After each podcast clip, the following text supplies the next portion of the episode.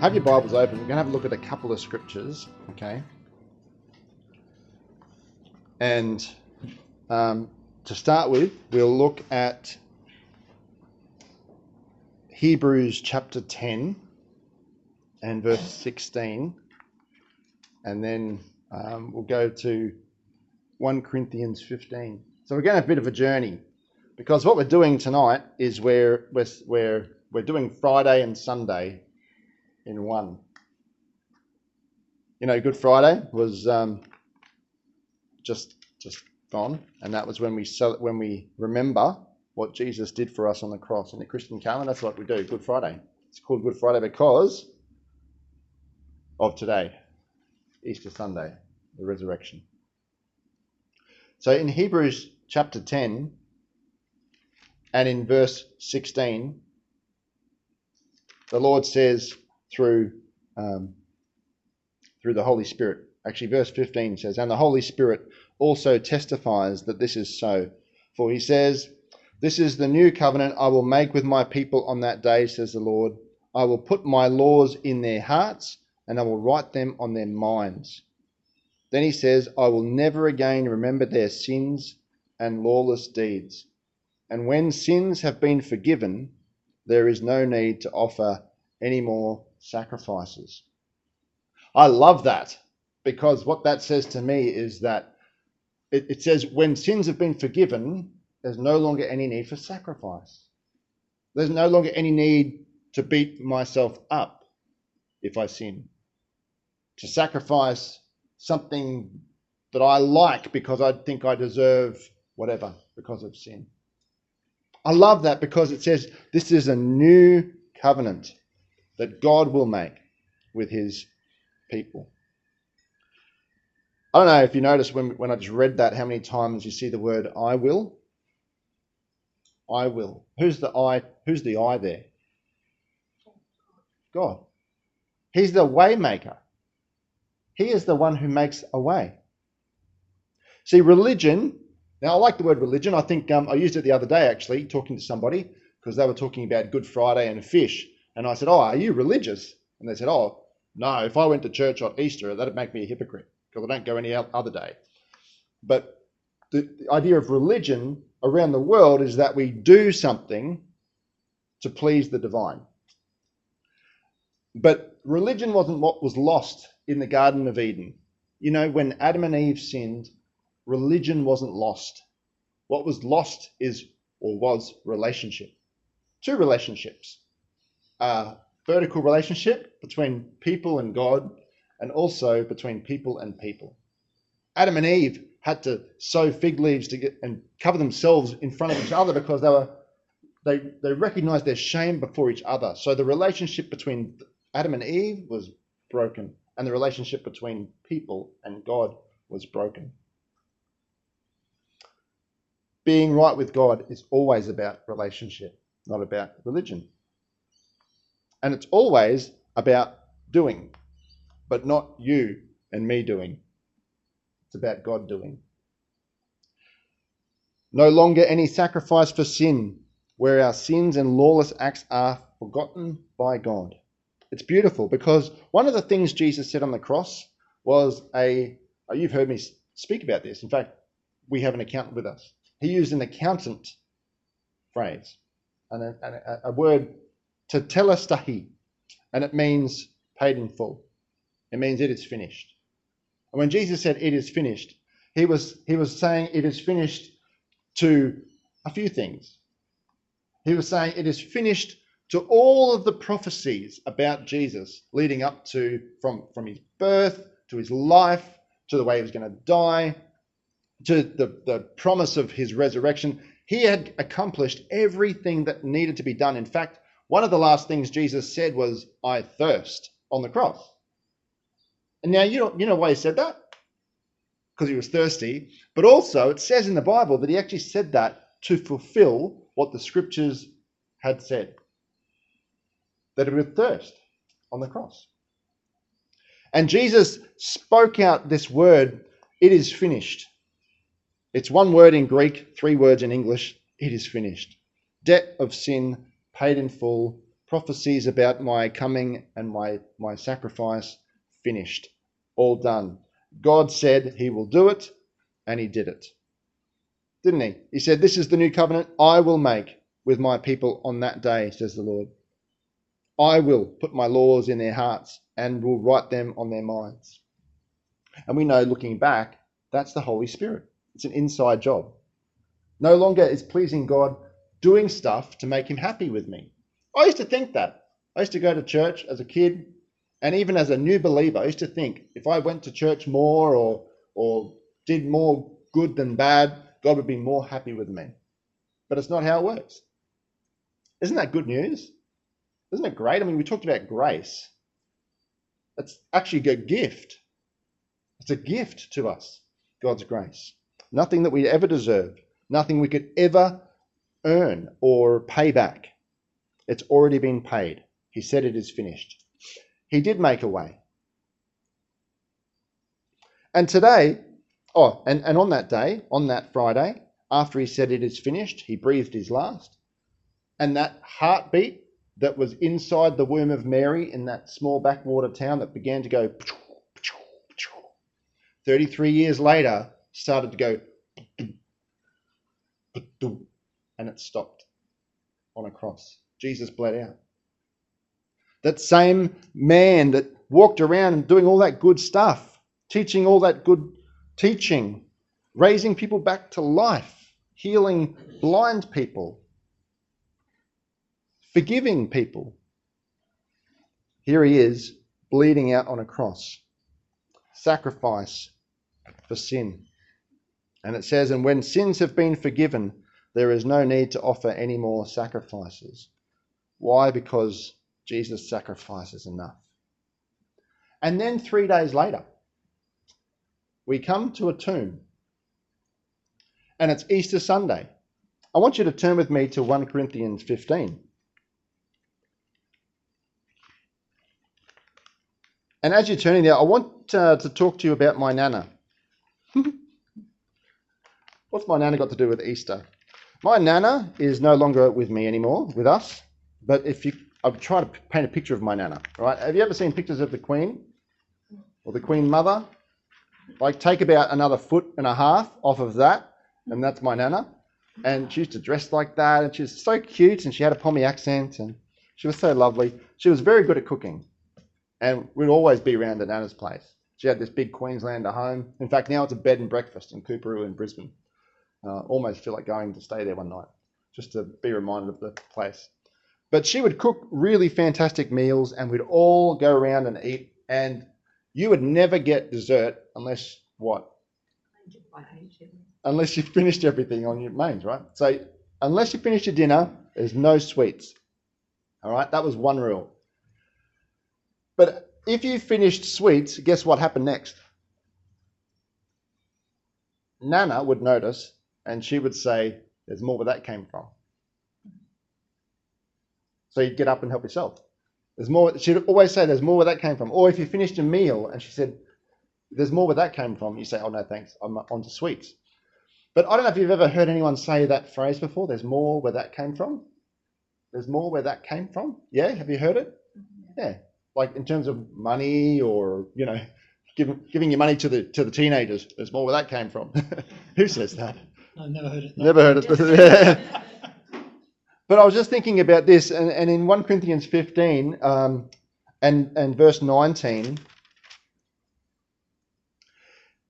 I'll just read it. It says, And if our hope in Christ is only for this life, we are more to be pitied than anyone in the world.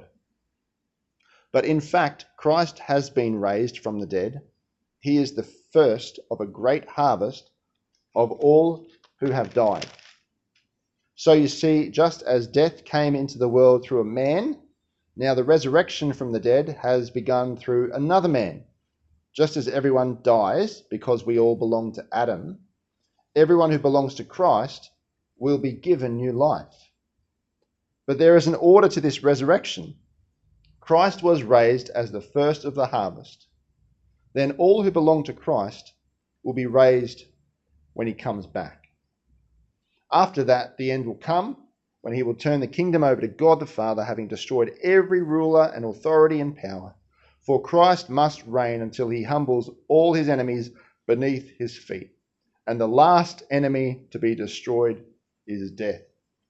You know, there's two things you can be certain of in this world. What are they? Death and taxes. But uh, maybe if you had a good chat with Rose, you might sort out the tax business. I'm not, I'm not sure if that's a possible thing. But there's no one you can talk to about the death thing, right? It's going to happen.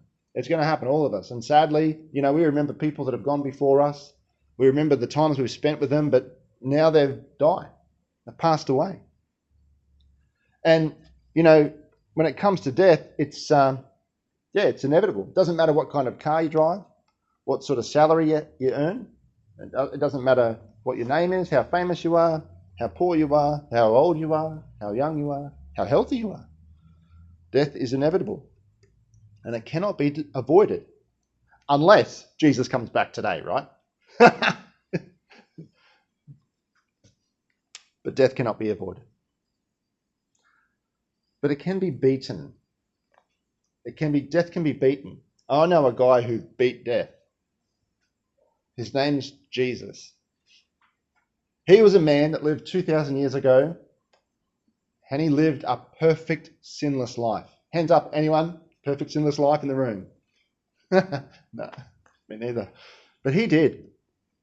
And he lived such a perfect, sinless life that he didn't have to die. He didn't, he didn't have to take on that responsibility on himself. Because the Bible says the wages of sin is death, right? In other words, you, you sin, you get paid out with death.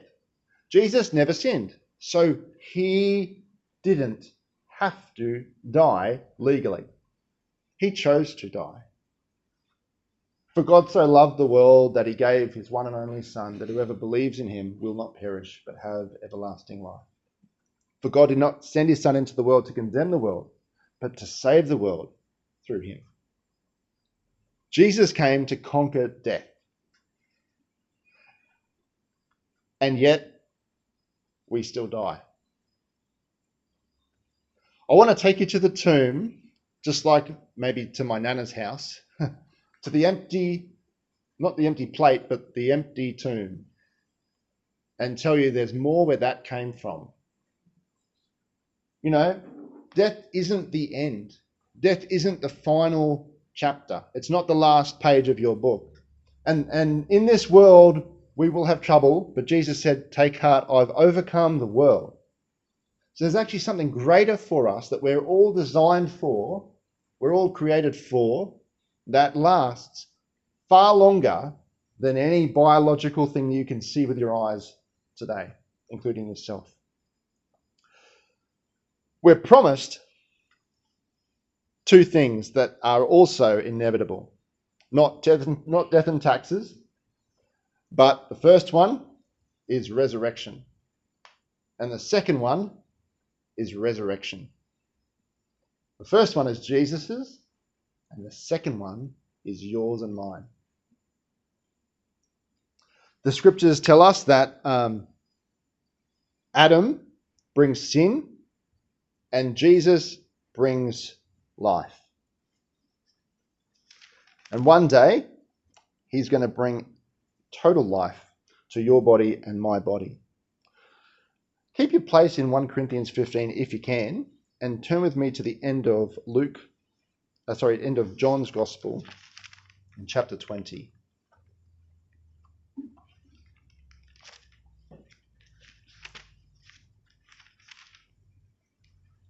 And we see here an account of the resurrection.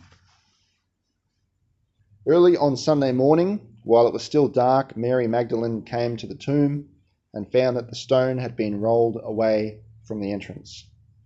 She ran and found Simon Peter and the other disciple, the one whom Jesus loved.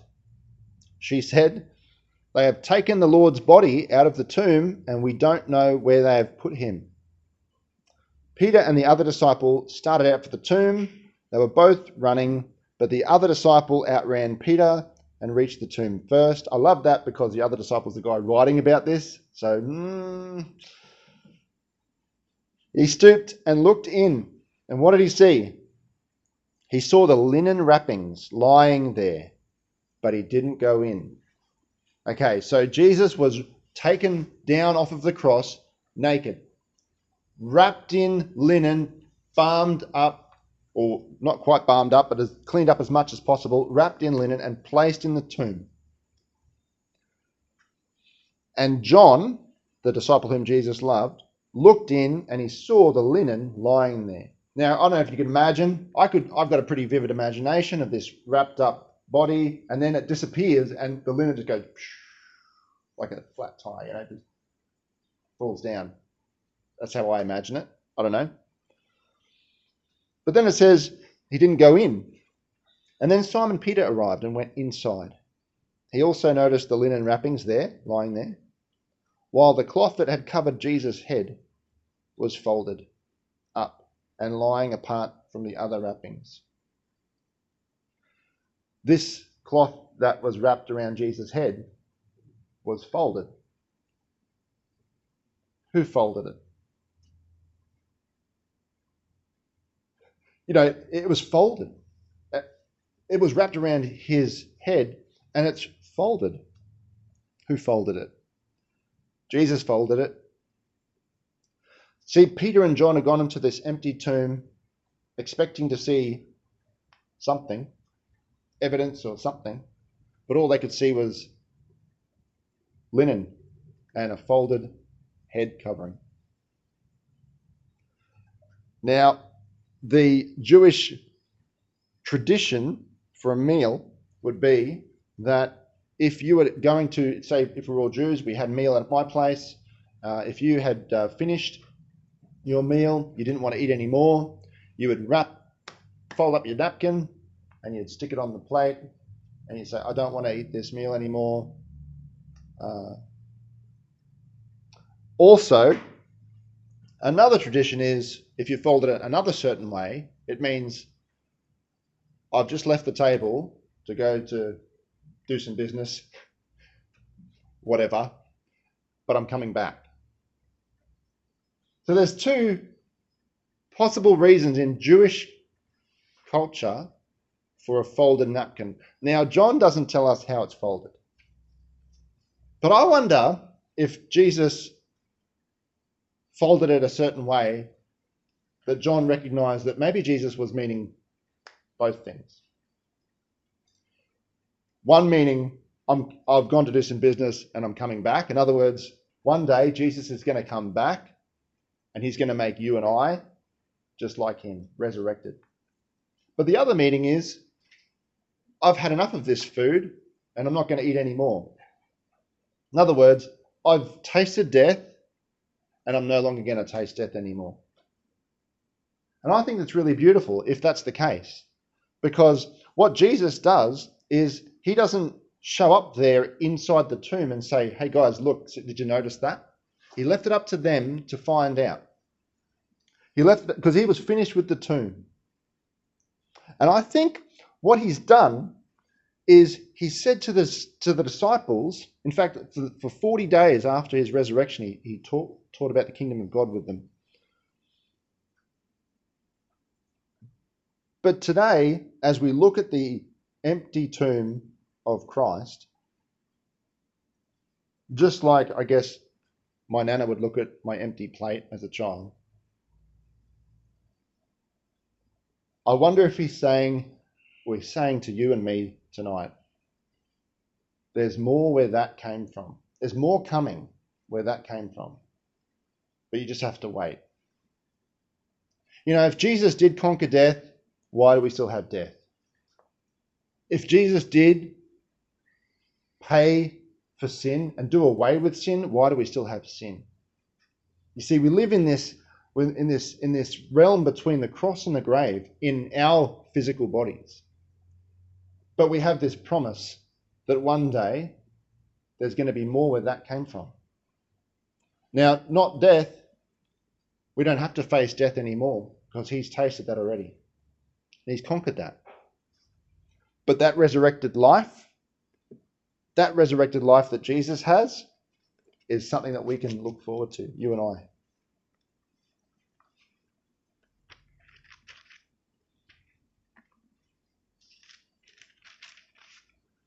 The Bible also says that in in uh, in, in 1 Corinthians 15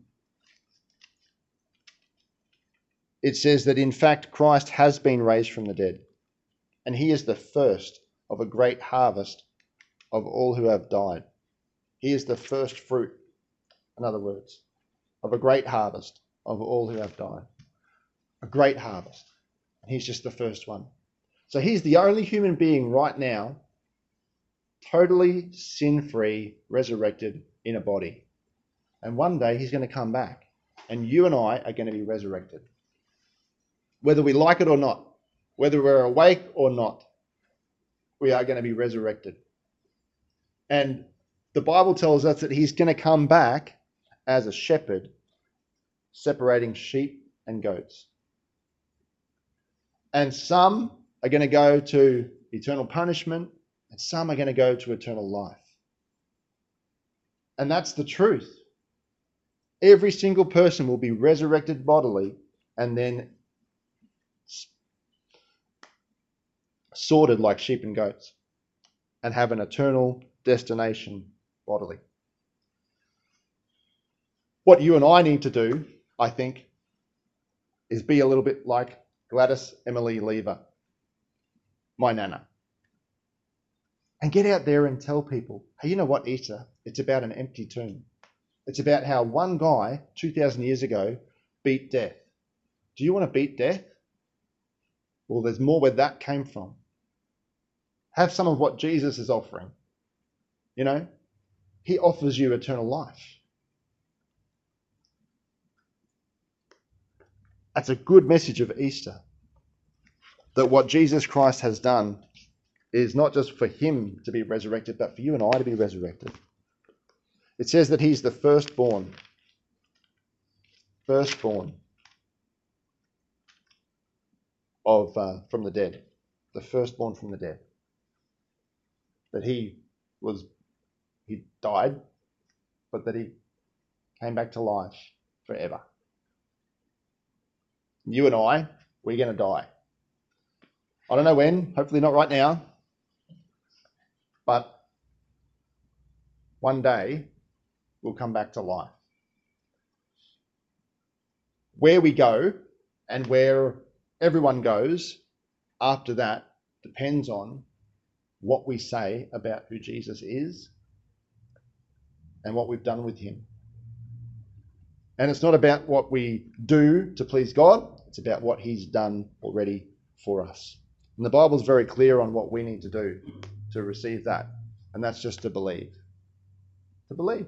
To, to turn away from what we know is wrong and to believe that Jesus Christ paid the price for your sin and my sin. He died to sin once for all for all people, one time. So I don't know if anyone's um, looking forward to that day or not. I am. I'm really looking forward to that day. I've no idea when it's going to be. But one thing I, I'm reminded of as I shared this, as I share this, and as I've been thinking about this this last week, is that we all have a responsibility as believers. Because, you know, we know who Jesus is.